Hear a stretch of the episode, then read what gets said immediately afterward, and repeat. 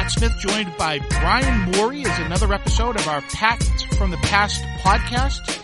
And we're very pleased today to be joined by a real throwback Patriot, um, a guy who was an integral part of the second Patriots team to ever make it to the Super Bowl, the 1996 AFC champions. And we're pleased to be joined by former fullback Sam Gash. Sam, thank you so much for joining us today. It's a pleasure, guys. Thanks for having me. I guess the first thing that we should ask and that fans would want to know is what is Sam Gash up to today in 2020?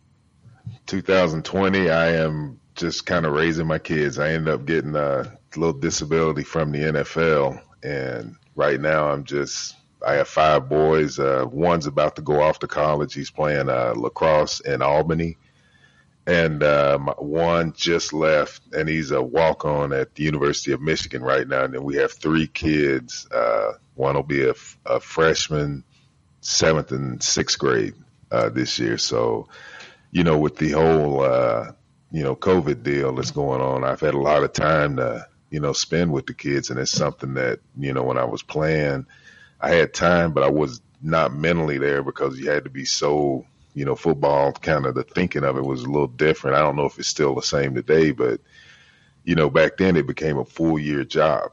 You know, you had to kind of, you know, continue to grind and and and really, you know, make sure that your craft was honed by the time you got to camp and stuff. So I've had a lot of time to just relax with those guys and, you know, catch up with some old buddies and everything right now. But yeah, I hadn't been doing a whole lot.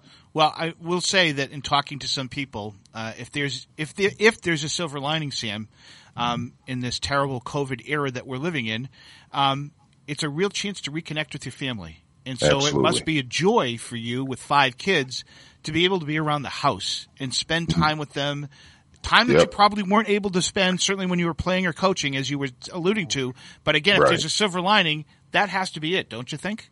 It's been awesome. I mean, uh, you know, I've really had a chance to even go to the field and watch them and, you know, just kind of help train them a little bit and just, you know, share what I, what I've got for them in terms of how they're going to make it. Cause, you know, a lot of the guys that make it aren't, it's, it's not just about talent. It doesn't mean that you, you know, the most talented out there are the guys that make it, but there's a secret, you know, a bunch of secrets, I should say, cause everybody has their own method, but I'm just trying to share what I kind of learned and, uh, through football to the kids and, and they kind of take it and enjoy it.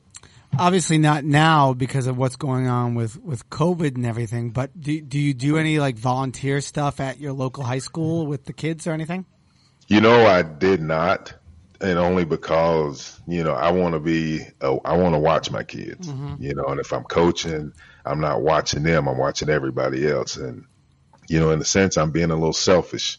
You know, right there because I do enjoy, you know, watching them and just being able to sit with my wife and we can talk and I can film from the film, uh, from the stands and come home after the game and watch it with them and you know they tell me what they think and you know, things like that. So I, I really, you know, haven't thought about doing a lot of the volunteering and stuff. I'm just, I figure I got enough people around to volunteer with, and that's, you know, all my kids. Good for you for being selfish. So, I like that. so I'm curious though, because I, I coached my kid in high school baseball and I was hard on him, Oh yeah. you know, and, and so I'm curious if you're filming your kid and going home and popping in the, the, t- the quote unquote tapes, uh, how Yep. does he receive it coming from dad?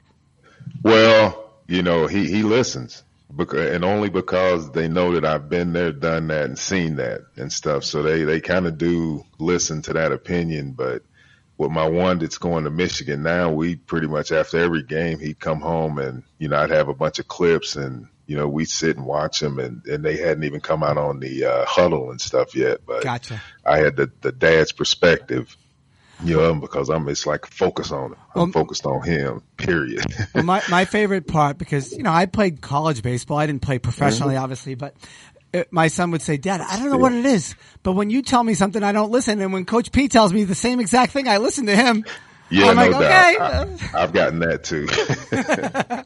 I've definitely, and that's you know, and that's another thing that I did was, you know, I would talk to his coach, you know, unbeknownst to him, but you know, just you know, just because his coach would want to talk and just share ideas and things that, you know, maybe certain drills or things that, you know, if he's looking to do something and we would talk. Mm-hmm. And then I would just kind of tell him what I thought. And, you know, then I would tell him to tell Isaiah something because, again, they listen, but they don't.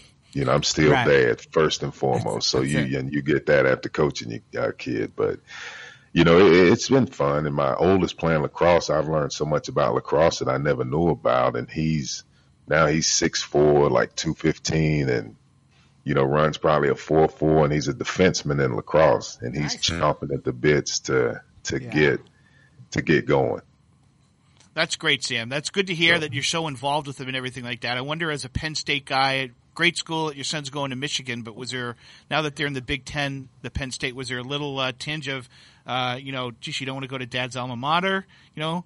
no, it wasn't that. that. It was Dad's alma mater, alma mater didn't even didn't look know, at him. To him. Yeah. Didn't even look at him, and you know, I'd have to think that if Joe Paterno was there, that that would be different, right? Because he made a big point of you know, getting the kids that, you know, if your dad played there, then he was big on the legacy part of it. Cause I played with probably four or five guys whose dad played there when I was there. So, you know, but, and they don't do, I'm, I, you know, they don't really do that as much now. I think it's more on the four star, three star, whatever, whatever nine star, you know, player is or whatever. I think they, you know, base it a lot on that. But no, I'm a Michigan fan now. I mean, I love Penn State. I've always, you know, I've been there and I'm proud of it. Regardless of everything that has happened, I'm very proud of, of going to Penn State and playing for Joe Paterno. But, you know, now I'm a Jim Harbaugh fan. Let's go Michigan. Go blue. There you go. There you go. Well, so you're talking about four stars and three stars and things like that. What number star was Sam Gash coming out of Penn State as uh, he was prepping to play in the National Football League? Well, yeah, I don't know what kind of star I was. It, it, you know, coming out of high school, that's when they do the stars. I don't know if they do the stars. yeah, they out, don't. But, but, I was just wondering, like, uh, so you're an eighth round pick. Did yeah, you think? Did yeah. you think that eighth round? Which was, they don't have eight rounds anymore. Exactly. No. Where, where no. did where did you think, or what did you think? I guess I should say, as it's as draft time is approaching, and you're you know your hat's in the ring, so to say, to mm-hmm. um, extend mm-hmm. to play professional football. Oh yeah, no, I thought I was going third to fifth round. You know, I felt like I tested when when I, I was a late addition to the combine. Didn't get to play in any kind of All Star games, anything like that. But when I went to the combine and saw who I was, you know, the guys that I was compared against, I thought I stacked up well with them. But you know, at the time I was 224 pounds, so they were too small to be a fullback, too slow. I was a four six, you know, four seven guy, too slow to be a tailback. So it's funny because when I got drafted, I was by myself. I didn't have a bunch of people over. I was at co- in college, and a family that I used to hang out with would let they just let me come over and hang in the basement. So I was there, and you know, it saw we drafted Kevin Turner. I was like, oh, okay, you know, he's a good fullback. Played against him in college. Uh, and then come rounds later, I'm already pissed because it's like the next day. So I'm fuming right now because I'm like, these yahoos getting a chance to play and I'm not. So uh, I saw uh, Scott Lockwood pick 204, and I can remember this like it was yesterday for some reason. I can't remember yesterday, but I can remember this like it was yesterday. you know, it was um, uh, they picked Scott Lockwood picked 204. You know, pick 205. The Patriots select Sam Gash, and I'm just sitting there looking at the TV like, did somebody just pick me? you know, did the Patriots just pick me? So I wait a few minutes hang out. And then I eventually called the Patriots because we, been at the combine, we had numbers for all the teams and stuff. So I called and was like, Hey, I think y'all just drafted me. What do I need to do next? And they that was call you? Way, no, they, I called them, but they were just like, Oh, we were getting ready to call you. But obviously they had just drafted Lockwood. He was picked 204 and then they picked me, so they probably didn't have time. I don't know if I gave them a whole lot of time because I was expecting the call before I got drafted, right. but it just didn't didn't happen like that. So, you know, I called him and was like, "Hey, what's next? You know, I, am ready to go." So and Sam, that was kind of it. When you got here, so you mm-hmm. said you were kind of that middle weight, right? Two twenty four. Mm-hmm. When you got here, was one of the first things that the coaches and Bill Parcells said to you is, "Let's get your weight up." Uh, no, and that well, you got to understand. I had three head coaches while I was there. I had Dick MacPherson. Oh, Coach Mack, ninety two. That's right. Coach right. Mack. Well, right. and I, I, I say three, but really four because we had Coach MacPherson. He was he got sick. Something happened to him. Scar. And Dante Scarnecchia took Right. over. That's right. And Dante at the time was a special teams coach. So when we- when we get to camp, when I get to camp, you know that year, uh, shoot, I, it's nine running backs in the room. I'm number nine. You know, I was the last draft pick in the room. So, you know, it was one of those things where I had a cousin that was that had played in the league, uh, Thane Gash. Know, he was a safety with the Browns and uh, the 49ers, I believe. Um, and it was one of those things where, shoot, I just tried to hit everything as hard as I could, as often as I could, and I wanted to make the coaches say "Wow" once a day at least, and that was kind of, you know, what he said. You got to stay relevant. So my deal was I was too small, you know, that what they said to play fullback, but I, I felt like I could hit with anybody. I had a neck roll on, and I felt like I was, you know, a brick running through there, and couldn't and couldn't nobody stop me. That's what I thought. You mentioned Scar, uh, Sam, and so the natural follow up to that is: Are you surprised that as recently as this past year, Dante was still doing it, still a factor from an offensive line standpoint, and you can you must be able to relate, you know, because he was there for your rookie year, you know, and what were your Yep. impressions of him and the fact that his longevity was such and how successful a career he had? a great teacher of the game. You know, he taught and he taught techniques. You know, he, he, he basically, you knew what to do. He made it player friendly speech in a sense the way he was, but Dante was always the same guy. You know, he didn't put a guy out there based on color or anything like that, nor did he talk to guys differently. He always respected guys when he talked to you, but you knew that you didn't really want to make him mad because he had a way of, you know, looking at you and kind of shaking his head and stuff and, and knew that he dis- you disappointed him. And he was at the time the special teams coach. So I was, I was all in, you know, Dante wasn't getting a lot of, you know, reps and stuff, but you know, I thought Dante, the reason that he's still, cause he's still, I saw him a few years ago and he was the exact same mannerisms that he had back then. And he's just as laid back, as calm. But when he speaks, I mean, he always has something uh, beneficial to say. I mean, there's all, he's all, he always makes a point, and and he's not going to teach you or tell you something that's going to get you beat. And he was a good technician. He had good drills, and just it's. I'm not surprised that that he's there and he could be coaching anything. I think he could coach any position because he's a great teacher. Think about this. Not only was Dante Scarnecchia here for Sam Gash's rookie year, he was mm-hmm. here for N'Keal Harry's rookie year and Kenneth Sims' rookie year. That's how long he lasted here. So why do you think, so you, you worked with Scar. Why do you mm-hmm. think that he was able to last throughout so many different head coaches here? You know, a lot of times as a head coaching change, the whole staff goes. Dante was here for Ron Meyer. He was here for Dick MacPherson, Bill Parcells, uh, Pete Carroll, Bill Belichick. I mean, he, he's he's been able to to last through all those coaching staffs. Why do you think that is? I think he's again a great teacher. I think that he he, he understands the game. He you know he studies the studies the game, understands the game, and can put players in the best and teach them the best techniques to win at what they do. He did that when when I was there. I mean, we were I think two and fourteen my rookie year, but and back then we only had forty five guys on the roster. Period. There was no practice squads. There was no. There may have been injured reserves and stuff, but you know, Dante took a core of us. We were two and fourteen. We were young guys, but we were, I think, top five in just about all special teams categories, and that was a tribute to him because special teams is a tough. It's a it's a tough group to coach because you're coaching everybody. You really could be the head coach as a special teams coach, and that's why I thought Dante, when they transitioned him into that interim head coach that year, there wouldn't there's not a better person that could have done that.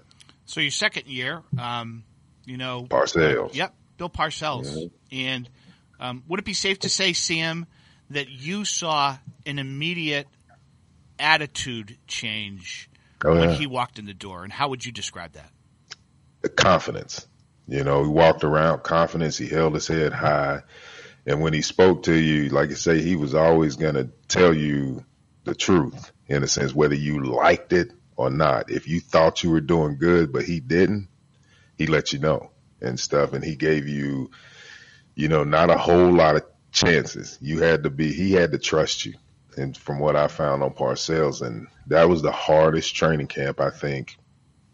The next couple years was the hardest training camps I think I'd ever been through. But if you made it through those training camps, it might take you a little while to heal during the season. You get through September, October, but every year, come November, December, you are so hardened for football and primed and ready to go that your body finally caught up to you that there's there was uh, no holding you back. And I think that's why he could turn he turned that team around, you know, so quick was because he mentally and physically hardened us in training camp. That was I mean, it was two straight weeks of two a days, like 14 straight days of two a days in pads rolling.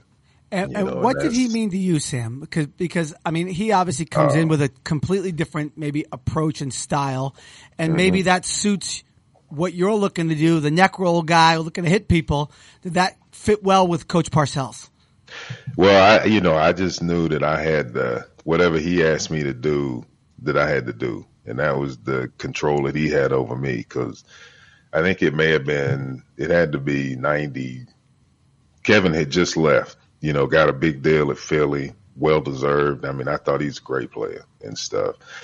Uh, well, well deserved. But uh, we were playing, I think, San Diego at the time, and we were up and down maybe a little bit. And he brought me in and basically challenged me and, you know, said, you know, they got this guy, Junior Seau. And if, you know, you can't block him, I'll find somebody that can. And I was like, got you, coach. and then from that point on, I think that's where I kind of started making a name because he pushed me to where it was going to be him or me. And with Parcells behind me, I knew it wasn't going to be me for long because I was going to make sure that I took care of whatever he asked me to do. He asked me to take care of Curtis Martin best I can as a shield. And we back then we would play 40, 50, 60 plays a game, and they were two backs. We were two backs. I wasn't in there by myself. And uh, he asked me to help take care of Curtis, and I tried to be a shield for Curtis. I didn't want anybody to get Curtis, you know, straight on. I, that was it. I was just trying to be a shield for him and make sure that he succeeded the best he could, both mentally and physically. So, uh, Sam, you know, uh, show prep is very important in the podcast world. You got to do a little show prep. And so, hmm. who do I reach out to to try to get a little Sam Gash information?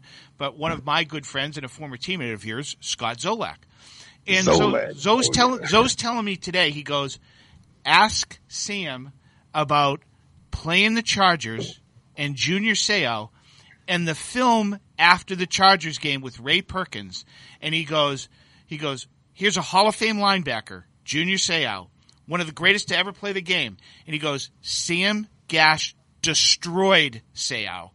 And Perkins went back and forth um, on the tape and just goes, watch, watch him here, watch him here. Bam! There he goes. Sam Gash. Bam! There goes Seau down. he goes, he just repeated it, repeated it, repeated it. He said, you toyed with Junior Seau that game. He goes, that's when I knew Sam Gash could play because he manhandled a Hall of Fame player. God rest his soul. But God rest his soul. True, true story, player. or was Owen story. No, no. I mean, I don't remember the, the. All I remember is Parcells bringing me in saying, "If you can't block this guy, I'll find somebody that can." And then from that point on, it was like I went blank.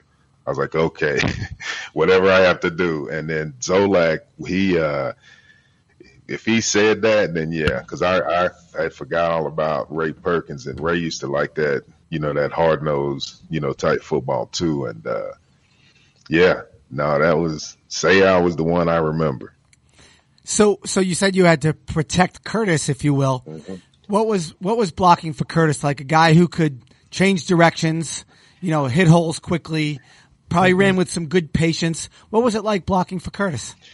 He had patience. He had balance. He had a burst, you know, like because I my my job was to try to run through the hole as fast as I could and clear anybody that's in in in the way. And as fast as I ran in there, Curtis was right on me. you know. So and he he was such he, he his reactions were so quick. I mean, he could like you say, you think that he's running one way, and then, then next thing you know, he's running back the other way, full speed, not breaking stride, and just being able to have the balance to get through an arm tackle. Because you know, it wasn't all us. Curtis, you know, made a lot of people miss, ran through a lot of tackles that people didn't think he could and stuff. But he was, uh, it was just fun, you know, being out there with him and making sure that he was okay. And that was kind of my deal. Like, you good? You good? All right, let's go and stuff. So I, I think um, many Patriot fans re- recall uh, Sam that '96 season with um, with great joy. Um, as the franchise is coming back and um, you get to the AFC Championship game and you're going to the Super Bowl. And it's always stayed with me um, that in the immediate aftermath of that game, as uh, the AFC Championship game trophy is being presented to first Robert Kraft and then Bill Parcells, that Parcells mentions in front of the completely banged out stadium, you know, Sam Gash, a part of this is for you. Patriot fans might not recall that in December against the Jets, you got hurt Mm-hmm. and you missed that playoff run. Um, A, how much did that hurt to not be a part of that playoff run? And B, what did that mean to you when Bill took the time at a tremendous moment in his career and for the team and the success that they were having for him to single you out on the stage that night? Mm. you know, it, it I mean, it floored me. You know, it, it truly did because that whole time when I tore, tore my knee up, I felt like I, was having probably my best, you know, career at that point. I was doing probably the best that I had done in terms of stats and recognize people understand, like starting to know who I am and everything. And then when that happened, you know, I, I kind of got up, got up, you know, it hurt. I knew something initially was wrong. Uh, got up, tried to walk off the sideline, didn't want help, you know, and then eventually walked in because it was over. And then from that point on, I tried to come back. I was like, "Hey, coach, I think I can play. I can come back, coach. I can get. I. I, you know, I can still. I can run straight. You know." And then finally, uh, they waited like five weeks, and I had surgery in January, right during you know that run. And I think I was probably still in the hospital when he said that and it just I, I can can kind of remember nurses and stuff coming by. Did, did you hear what Coach Parcells just said? Did you hear that? Da, da, da, da, And it just, I mean, I was speechless because I had so much admiration for Coach Parcells, and it's not like you know I was always talking to him and all that stuff, but it was just the way he commanded a team. I had, you know, it was just like I had never seen it before like that. And uh, when he did that, I I live in Green Bay now, and every time I see people, I'm saying, hey, if I'd have been playing in that '96 Super Bowl, we'd have definitely won. you know, that was just that was just the way I felt because I felt like if I could get on the field at whatever team I was on, and I think I only I played like 12 years, and I think I was only on like three of like maybe four losing teams and stuff. Uh, you know, and that and that was something that you know I wanted to do. I wanted to do be known as a winner. I was like, I, I may not make the money and all that, but I just want you to remember me, and that's why I played hard as hard as I did for the respect of the game. But Well, if you could have helped out in pass protection, Sam, uh, on Reggie White, maybe it's a different ball game. oh, I knew Reggie well. I done chipped him. That's I ain't gonna block him. That's not my guy to block, but I'll make sure that he goes one direction and stuff. And that was kind of what I did. so, so do you do you honestly feel that it would have been a different game had you been in there? with a hundred percent. I one hundred and twenty percent. I feel like because I just felt like I could control the tempo of a game, you know, and I was gonna make people not want to be on the field.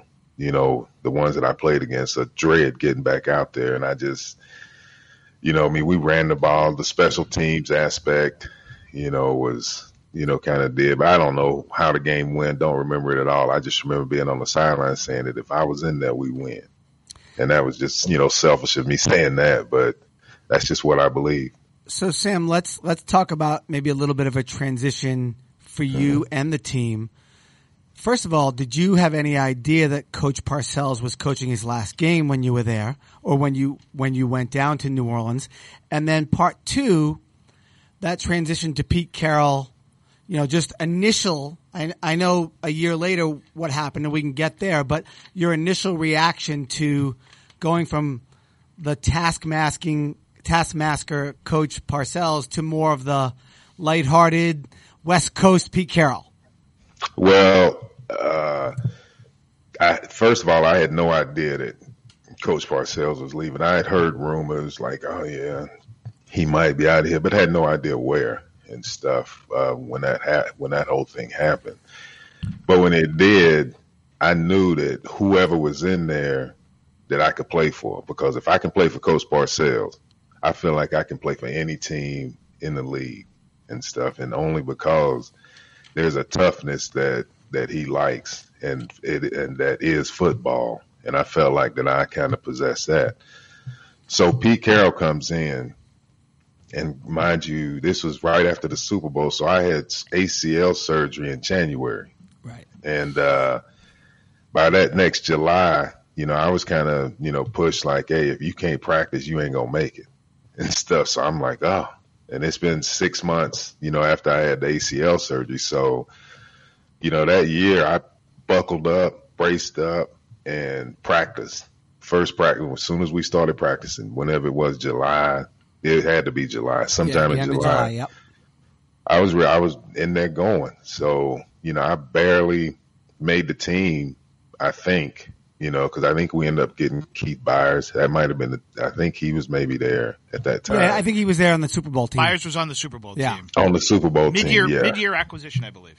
Yeah, yeah, and and I love Keith and but Keith was a different fullback than I was. No question. You know, he was you know he was a running fullback. I mean, good pass catcher, solid protector, and everything. But he just wasn't as a blocker that I was. Yep. So we get uh, Pete, and uh, again, uh, six months after, and I made the team. So I was like, you know, here we go. All right, now. But I think he lost the team because he wasn't as like a Parcells and that just that group had been so I think hardened to the way we had done things. I mean, we wanted to work hard. We wanted it to be tough because we knew we were, you know, something was happening. And when he wanted to, you know, kind of go play basketball, uh, you know, take a day and do, you know, let's do a fun activity, we weren't used to that.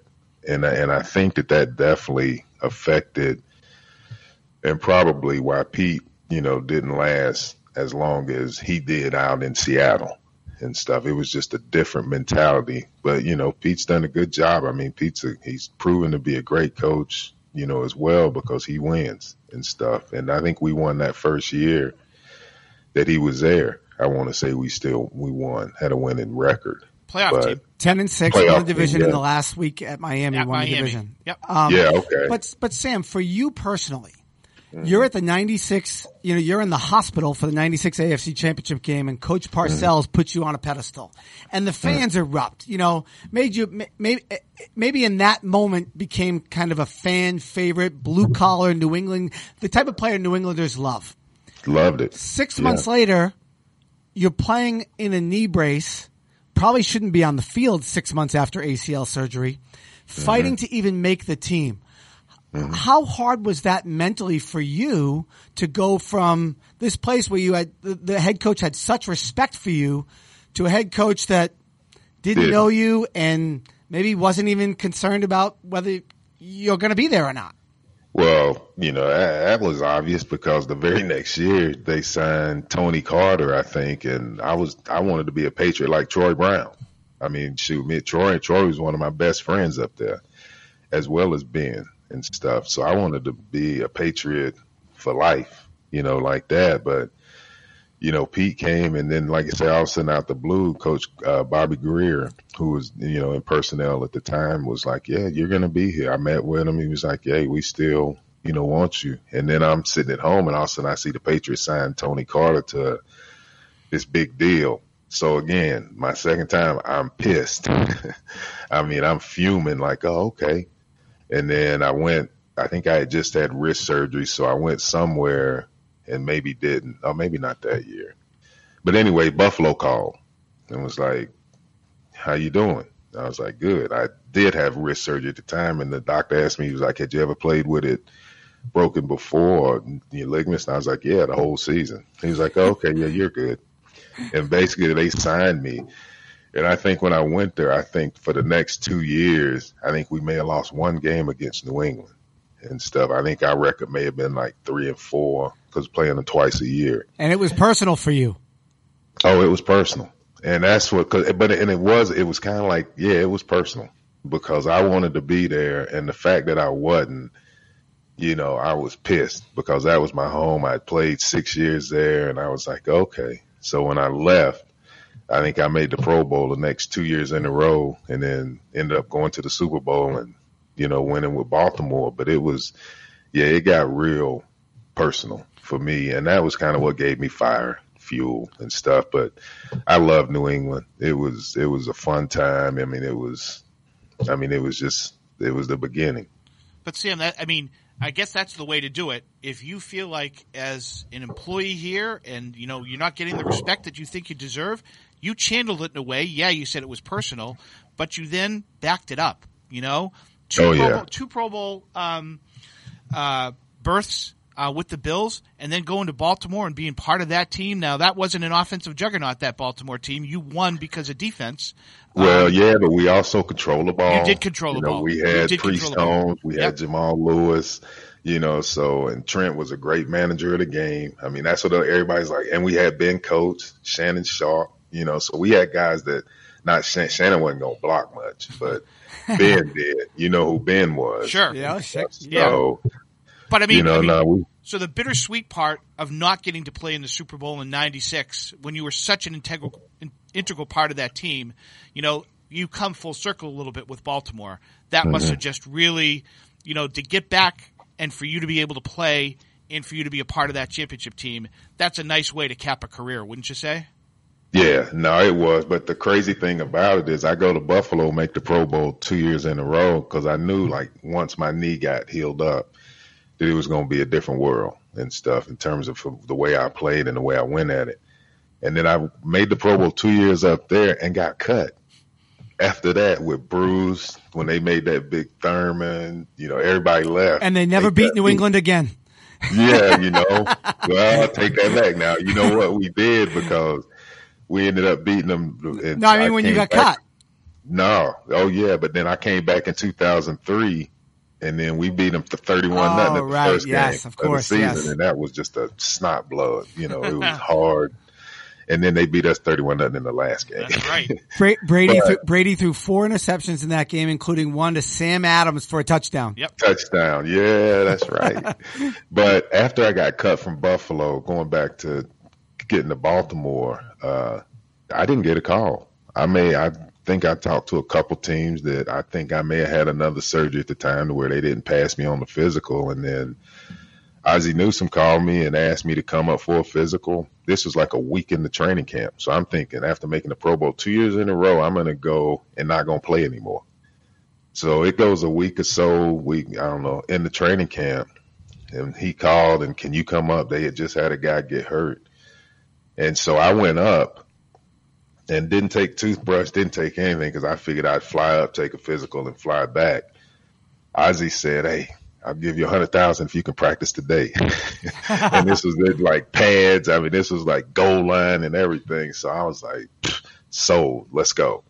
And then so I go and then I get out, uh, go to practice. I think I may have had an hour or two once I got there and signed to get to practice. So I get my gear and go to practice and, you know, I commenced to trying to hit them as hard as I could. I mean, every play, it, it got to the point to where they would come up to me and be like, Hey man, just let me know when you're coming and we can have an agreement. And this is practice. And I'm like, my practice being with Parcells was my game. If I could make it through that, games were easy.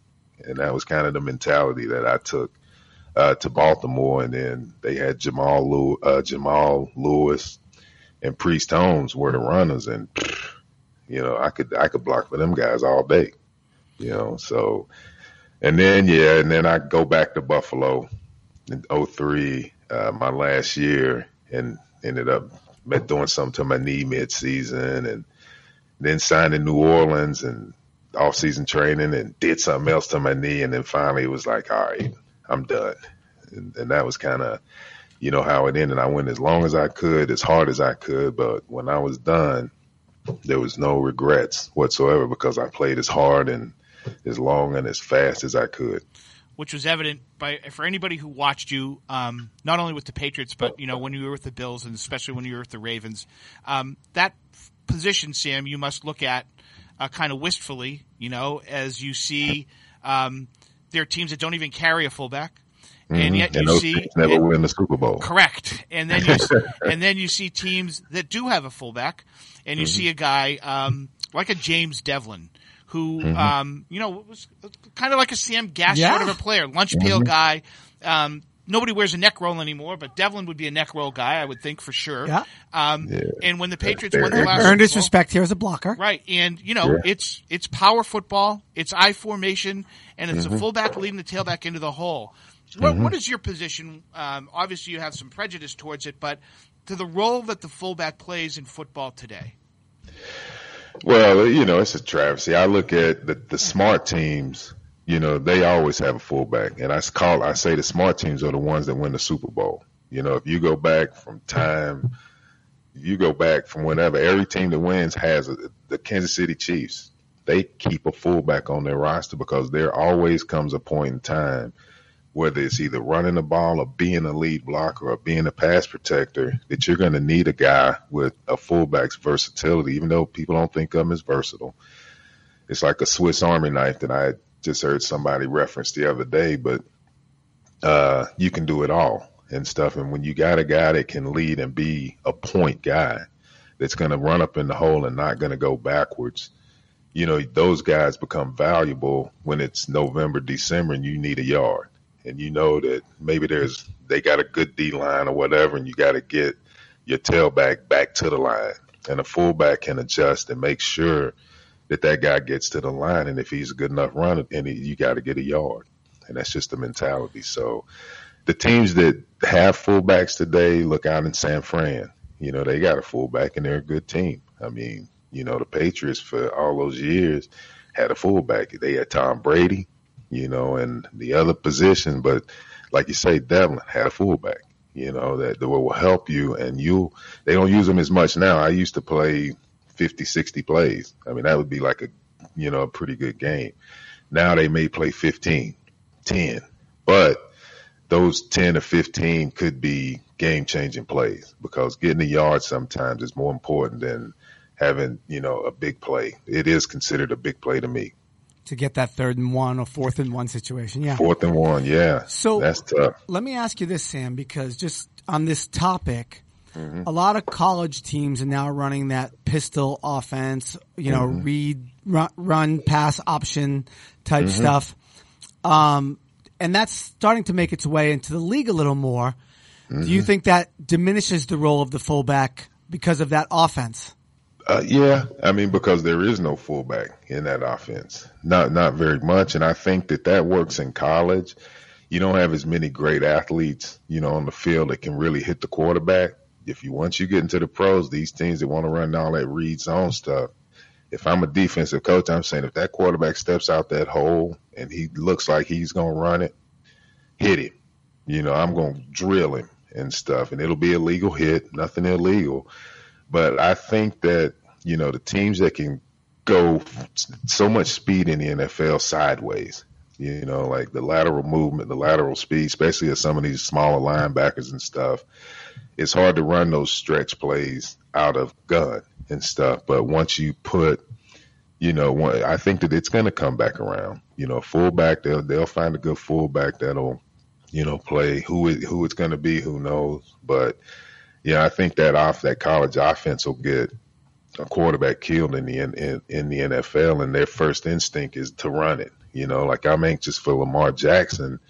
He's such a good athlete and so good, you know, that I'm wondering how long he is going to be a runner and stuff because you get you get caught a couple times and you know it, it'll take it out of you. He seems to avoid, at least last year, seems to avoid the big hit with his Yep. elusiveness. Right. But if Yep. he takes a couple of big hits, Yep, Does that it's change gonna it? wear. Right. It's obvious in listening to you, Sam, a little bit, you know, uh, that there's an intelligence and about the game and everything like that. And you had, you know, you spent some time coaching. Do you miss coaching?